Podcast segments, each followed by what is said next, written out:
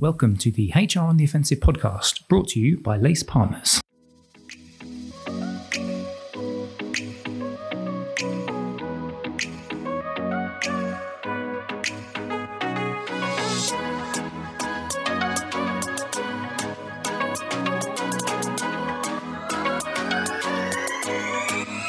Good morning, good afternoon, and good evening, and welcome to the latest HR on the Offensive podcast. It's me, Chris Howard from Lace Partners. For me, recording at this time, it's a happy new year because this is the first podcast of 2023. Sorry, 2024 because that would be going back in time. And I decided to do something slightly different that we're going to do from now on on each of these podcasts. We call ourselves at Lace Partners a fundamentally different consultancy. And so we're going to kick off each of the podcasts in 2024 with a fun, emphasis on fun, the mentally different question. Before I go into that question, I'm going to introduce my co host for the day, and that is Kathy Akrotopoulou, who is our co founder. Kathy, you all right?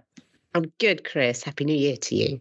Happy New Year. You're excited for a fundamentally different. I'm not going to keep doing that. Yeah, it's already wearing thin, Chris, but yeah, I'm with you. Absolutely. And our guest today, who is going to be talking with us about our campaign that we're running at the moment, which is the Employee Experience Revolution, which I'll go into in a minute, is Kevin Green. He is the Chief People Officer of First Bus. Kevin, how are you doing? I'm fine and happy new year to you both. Happy New Year to you too. I'm going to get you to talk a little bit about your background and obviously the work that you do at First Bus at the moment. But before we do that, as our icebreaker, our fundamentally different question for the first one of this year. So there's been lots of stuff in the press at the moment about floods in the UK and things like that. So that got me to thinking. You've got one of three options here, and I'll let you choose and please show your workings. So given that we've had so much floods, what would you prefer? So you've built a moat and you're stuck in your home and nobody can get access to you for 48 hours, you're delighted that you ended up going onto Amazon and buying a kayak and now you can get out of your house, or you've always enjoyed swimming anyway, so you're going for a paddle. Yeah, well, it's definitely not swimming. I'm not a, I'm not a great one for swimming. I think I'd actually quite value 48 hours with no contact with human beings because quite a busy job, spend a lot of my time talking, trying to have an active social life. So actually 48 hours with a moat and everyone else being at a distance for a couple of days would not be a bad thing, I think. So I think I'd go for the moat and try and keep the world at bay and, and actually spend a bit of time doing some of the stuff I like, a bit of contemplation, a bit of reading, a bit of catching up on a box set, whatever next. Yeah, a bit like those COVID days. I like it. Kathy, I will let you do that one and then we'll ask Kevin about his background. But what would you choose?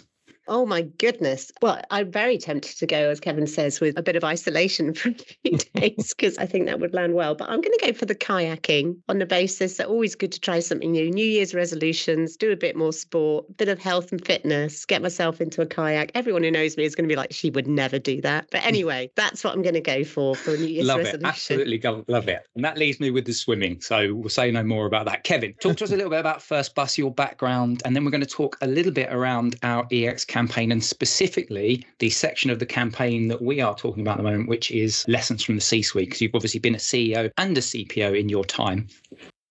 So I suppose let's start with the current gig. I've been the chief people officer at First Bus for about two and a half years. I did it for a few months prior to that as an interim, so most probably close to three years now. And I'd sort of gone plural. So prior to that, I'd written my book, gone a non-exec, done some advisory work, and did that for two or three years. Prior to that, I was chief exec at the REC, which is the professional body for the recruitment industry, and I was there for 10 years, which was much longer than I anticipated. Prior to that, I was the HR director of Royal Mail, the core Royal Mail Letters business, which had 165,000 people. And I was there when we did a sort of major turnaround prior to privatization. Before that, ran my own HR consultancy business, so MD owner. So yeah, I've got I had a very eclectic career. In terms of First Bus, it's a one billion pound turnover business. We're the second biggest bus company in the UK, about thirteen and a half thousand people, and the vast majority of those people are either bus drivers or engineers, with then the normal sort of marketing, HR, finance, and professional. I suppose the big thing that people would recognise about First Bus is we're going through a major transformation. So one of the reasons I joined, female MD called Janet Bell, who brought together a really good leadership team to reposition the business from being an asset driven business, which is it's all about the bus and the timetable, to being an organization which is a service business, which means that we're very much focused on customer and people. And I suppose the reason I've said that is it's sort of at the heart of the transformation, and I suspect will be at the heart of the conversation we have about customers and employees. So hopefully that's enough. I can talk a lot about myself because I'm renowned for it, but that most probably gives your listeners enough of a handle.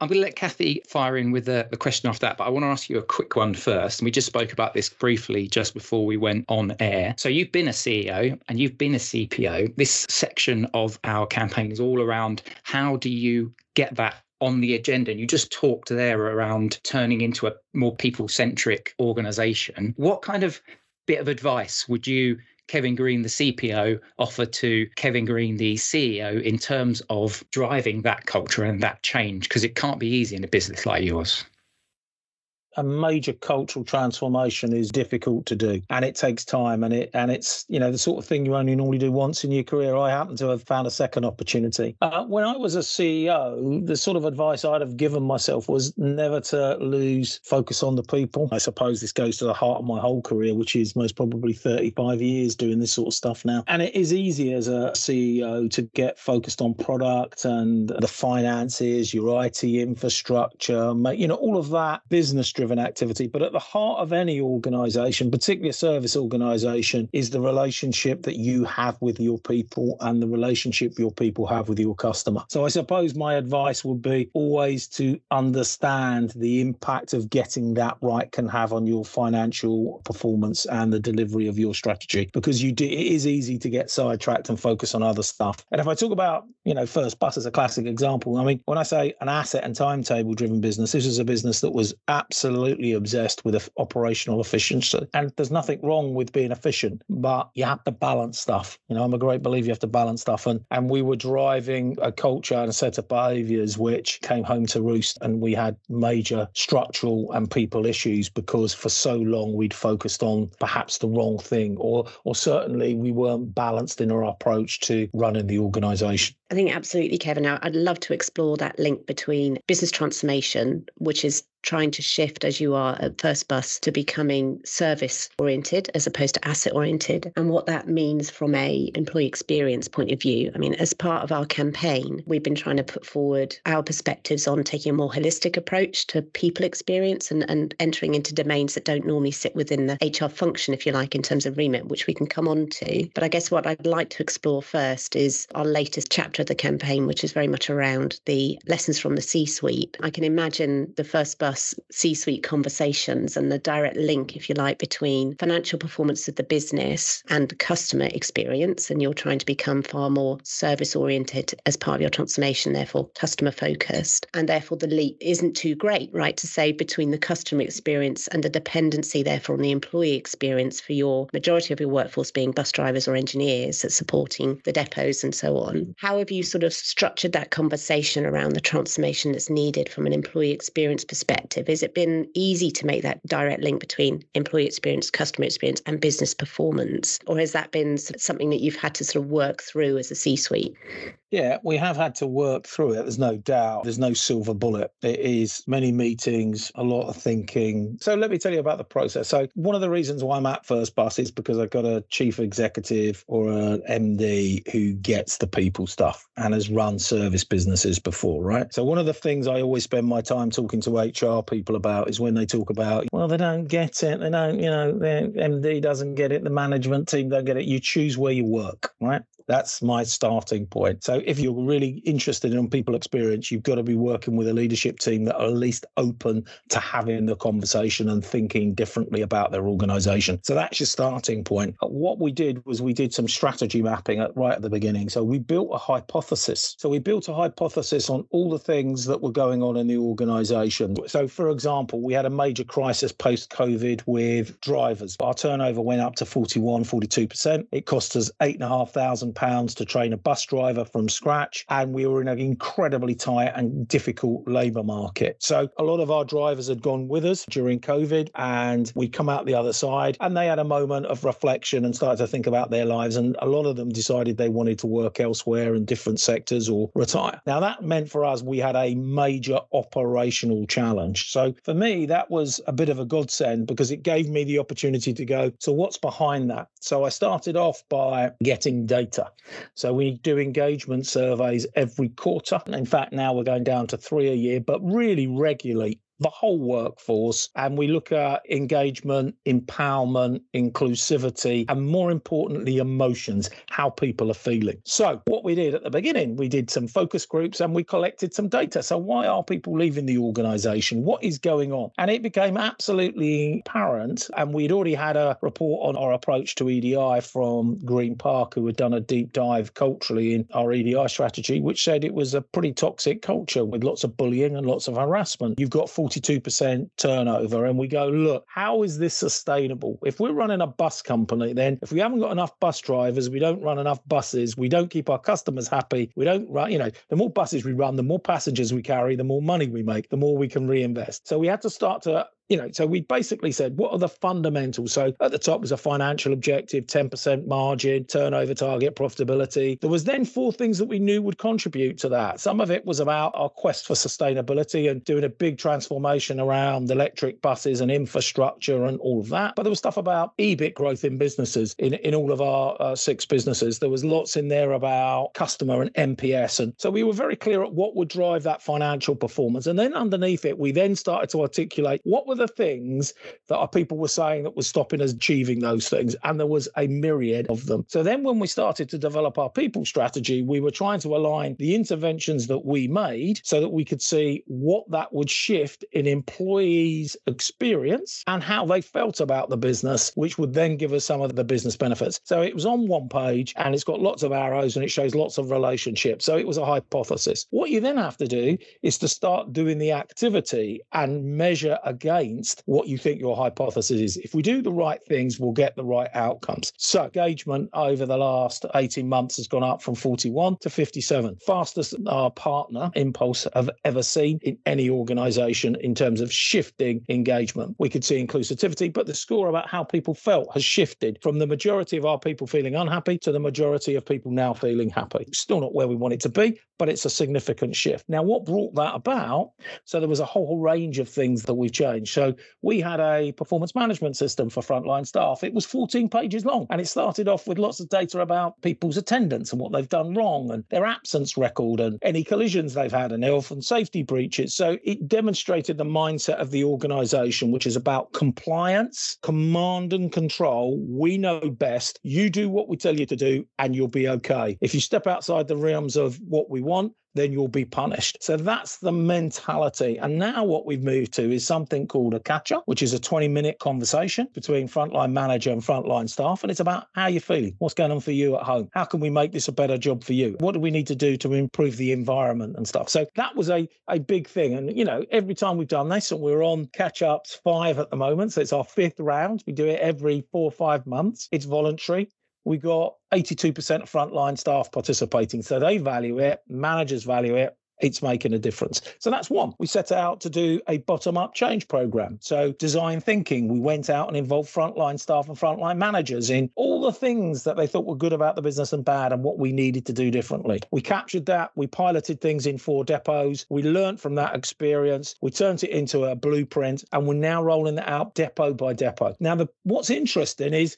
that's bottom up change, not top down. We know best. We're telling you what to do. You've told us what's important. We tested it. We know this works. Now, how do we replicate it? As part of doing that, we've changed the processes within every depot. When we go in, we work to change the processes that frontline managers use to release some time for enable them to do that. We put in an uh, operational leadership program so they've got the skills and the confidence. And then we give them a toolkit developed from those pilots, designed by the workforce to improve things. And what we can see as we roll that out, and we're about three quarters through. Attrition goes down, engagement goes up, absence goes down. So all the things we wanted. So that's just two things I've done. We restructured the business at the top level. We've done a lot around pay. We've improved benefits. We're part of people centricity. We get the staff to paint the canteens and get new furniture in. I'm running a 25 toilet refurbishment program. Why am I doing that? Because when I first went into First Bus, people would talk to you in a depot and go, "Well, wouldn't use the toilets, mate." And you're going, Really? There was a story one day that we'd cut the cleaning budget, so the toilets aren't clean. We were just hoping that staff might actually keep the toilets in it. So you can see culturally,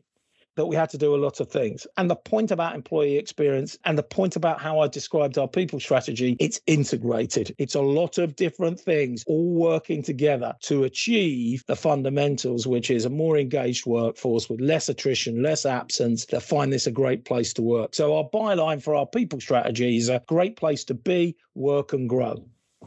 Fantastic, Kevin. And I love the way it's sort of the bottom up approach, right? You've listened, you've asked, and you're responding. And that's driving a huge number of initiatives, as you say, that cover a wide range of areas. I mean, one thing that we put forward in this campaign is that a lot of those areas, like you're saying, the toilets, the depot colours, painting, etc., don't typically fall within an HRD or CPO's remit in the sense that, that it may well be another functional area, support function in the business that owns those aspects of facilities or technology technology or whatever it is, right, that relates to that experience. But it's so important to think about people experience, employee experience holistically, because if we only play with the elements that are under direct control of HR, we're only actually touching a part of the experience, right? We're not yeah. looking at the end-to-end experience. Is that how is that operated across your C-suite when different people will own, functionally own different aspects of what needs to change?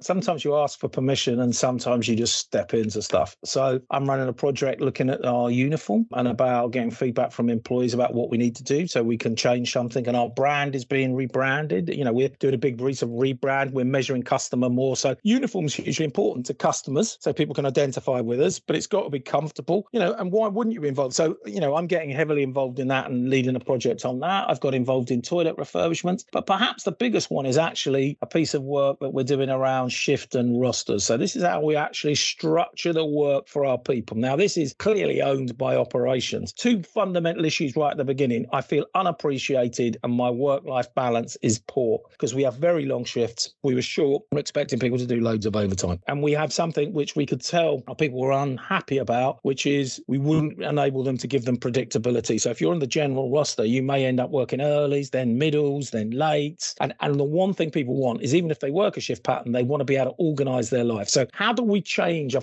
fundamental big structure of how you run a bus company and turn it into something which is much more flexible, much more in tune with what our people want, while also trying to be operationally efficient and provide. So we've ended up doing a lot of work and we're doing some experiments around that. And that's an interesting word. I talk about pilots and experiments a lot. You've just got to take stuff and try stuff and learn from it. You know, I'm a great believer in that we need to run. So I think HR's too, we know best. That's what we're going to do. We've designed it and then we roll it out. We don't co create we're not agile. We don't work with other people. So for me, a lot of this is about how you work with a business, which is about code creation. It is about project and programs, and it is about making sure that you focus on the stuff that's going to have an impact for your people. So I hope that gives you a couple of examples of where we're yep. doing stuff which is clearly not in the HR's traditional remit.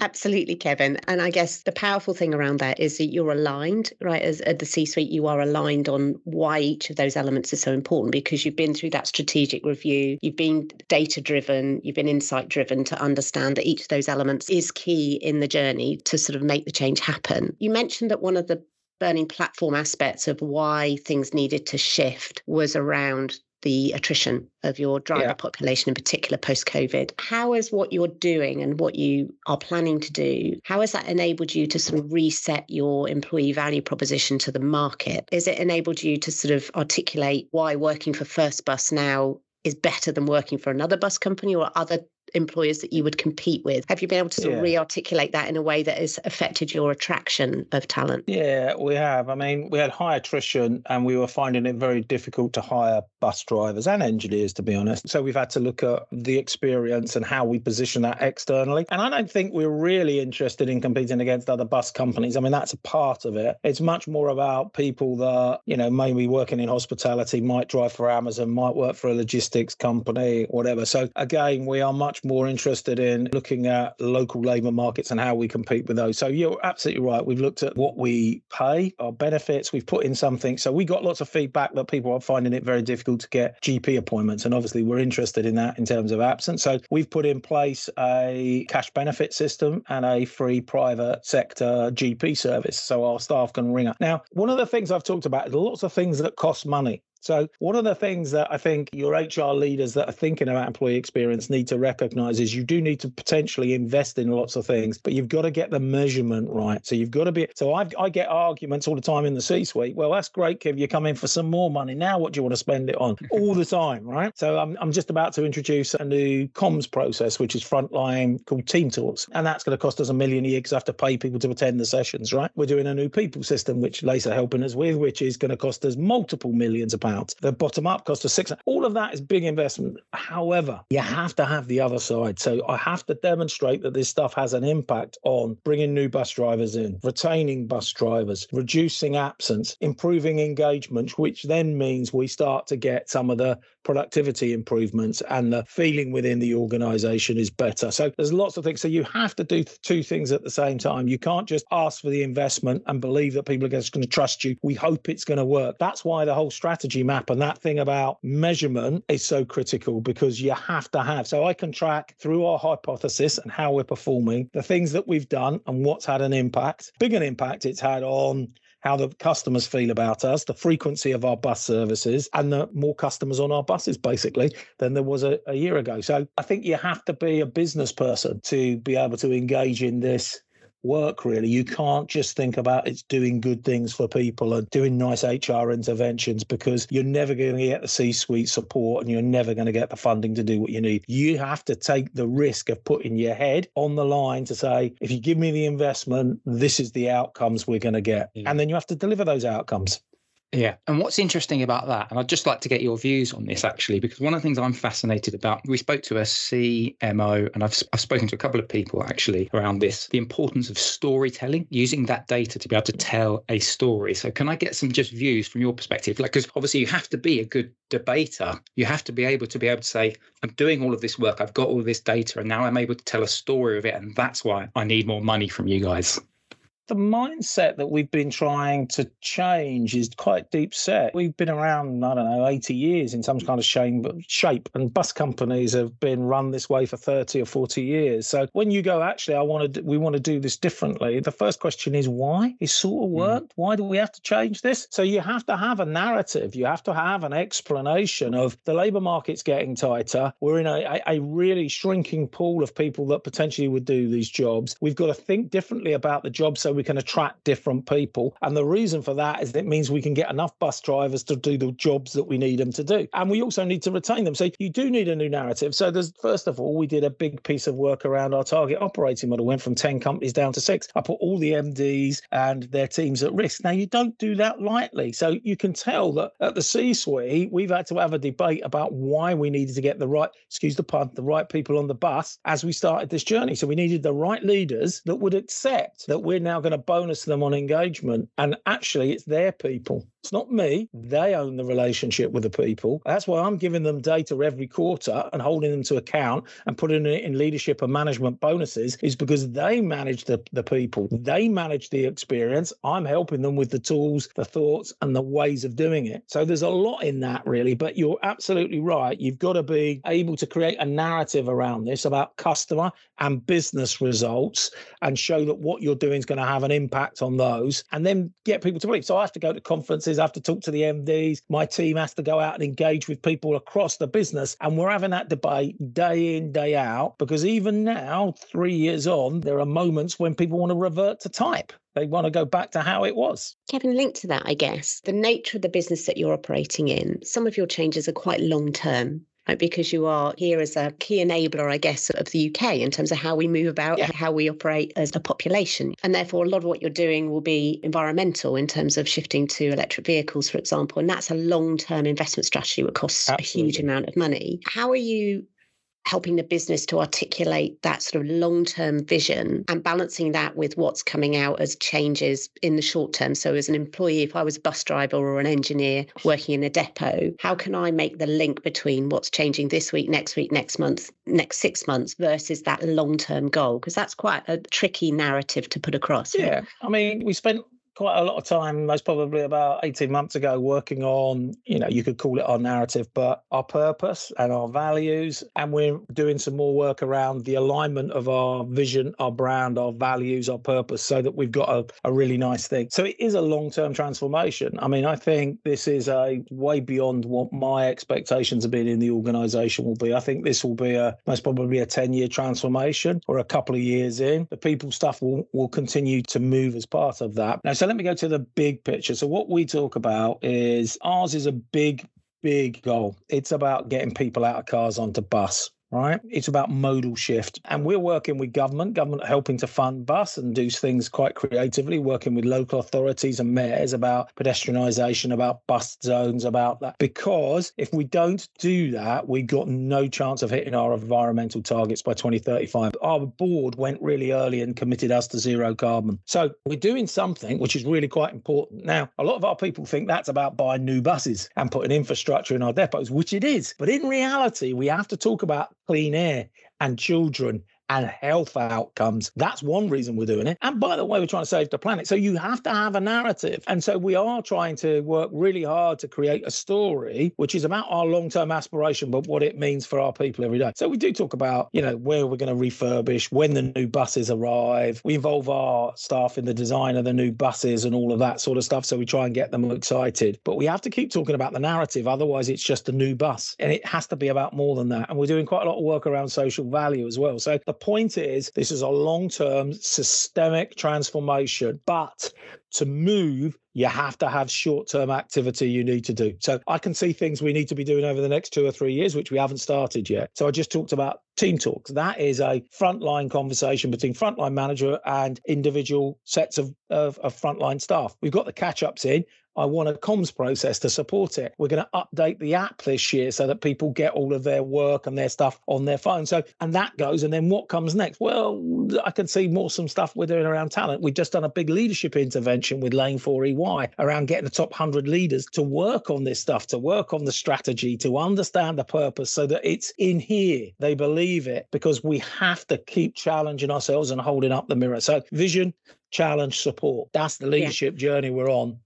Yeah, in terms of painting that end goal, I often talk about sort of painting the picture on the front of the jigsaw box so that people can see as every piece of the jigsaw lands how it fits in and how it's taking you a step closer, I guess, and, and what their role is in in making that happen. I guess I know we're running out of time, Chris. So I I, I have one more question, Kevin, and I always love talking to you, and I have the pleasure of working with you on and off for a few yeah. years now. And you know, you're incredibly commercially minded in terms of how you operate and the type of roles that you've had. Looking back over the last few years years of the transformation you've been part of, been through major transformations, right, with a number of different companies. What have you learned in the last couple of years through your first bus experience, what would you say you would do differently looking back? Or what is the key lesson that you want to share with our listeners based on the experience you've had there? Because it's such a huge transformation. There's so much change, really. I suspect the thing that I think we most probably need to do differently or could have done differently would be the stuff about middle managers, I think. So it's the middle management population that I think is critical to this. So I think we got the leaders brought in quite early and the C suite and the MDs, and we did the restructuring. And I think we've done quite a lot to impact on the front line. I think our frontline managers still quite, they struggle. They feel like they're the meat in the sandwich. So I most probably probably would have done more earlier to get them on board and to give them the skills and capability and confidence because the people work for them they don't work for me or for the C-suite. They work for them. They're the people they see every day. And and I and, and I, I sort of talk about this sometimes. Is you know when I used to walk into our depots, people didn't say hello or how are you or what's going on or you know there wasn't that sort of informality. And people used to sit in their cars rather than sit in the canteen to have their sandwiches and stuff. So for me, that's all about how we just treat people and the, the, fundamental human part of business. And and to do that, you've got to get people to understand why doing that's a good thing because it's a you know the right thing to do from a human perspective. But that's what delivers huge value for you. People feel part of it, they belong, they feel recognized, they feel listened to, they feel part of something. And if you get that right, then a lot of the other stuff sort of just happens. So most probably focus on the frontline managers a bit more earlier than we have done. But I mean, we're doing a lot. Yeah, and that's uh, that's an interesting and a good way to kind of to end it really, and that's certainly something that we've spoken about. What I might do is get our lovely producer Brandon just to put in the show notes a couple of examples of a few other podcasts that we've done. I know Kathy, you've spoken quite a lot around the people manager, line manager kind of uh, area. We've done a great pod with Anna Rasmussen and Debbie Mitchell from our team where we talked about that fundamental and critical role that the line manager plays, not just from a one to one perspective, but as sort of the cultural beating heart of driving you know what experience is for individuals. Like a lot of it is the individual their a big part of their experience is their relationship with their line manager. And i just want to say it's at the heart of the employee experience because you can get the facilities right you can give people great tech you can give them a great reward package but if the people they work with or the their boss doesn't treat them in the way that they think they should be treated doesn't listen to them doesn't ask for views doesn't ask for opinions doesn't engage them doesn't share the picture, doesn't help them, you know, if it's not that type of environment, then the rest of it falls by the wayside. So it's at the heart of an employee experience is about how you treat people day in, day out, every day. A great plug for our holistic PX holistic, model, yeah, Kevin. In terms of, uh, it's such a. He's not a plant, ladies and gentlemen. such a linchpin though for the overall experience and if that's not right then a lot of the rest crumbles away right it becomes less important less relevant less important if you can't get that right yeah. so really useful lesson learned thank you kevin yes thank you very much kevin thank you kathy as well for helping me to quiz our uh, first bus chief people officer here today you can of course get access to the whole of our employee experience campaign if you go to the lace partners website and just uh, do the lacepartners.co.uk forward slash ex revolution you'll see everything about our uh, holistic model. You'll see a host of uh, videos. There's some stuff in there, really interesting stuff with Kat and Julian from our team, and they talk about this idea that you know what does the C-suite want from a data perspective, and a lot of what Kevin has, has echoed today. So uh, once again, Kevin, thank you very much for joining us. It's been a pleasure. And Kathy, always lovely to uh, co-host with you. Yeah, thanks, Chris, and a massive thank you, Kevin. I think that was a hugely informative conversation. Loved hearing about the various transformations you've been part of. We hope our listeners, or we hope you guys uh, listening have enjoyed it as well, and uh, we will see you next time on the HR on the Offensive podcast. Bye bye.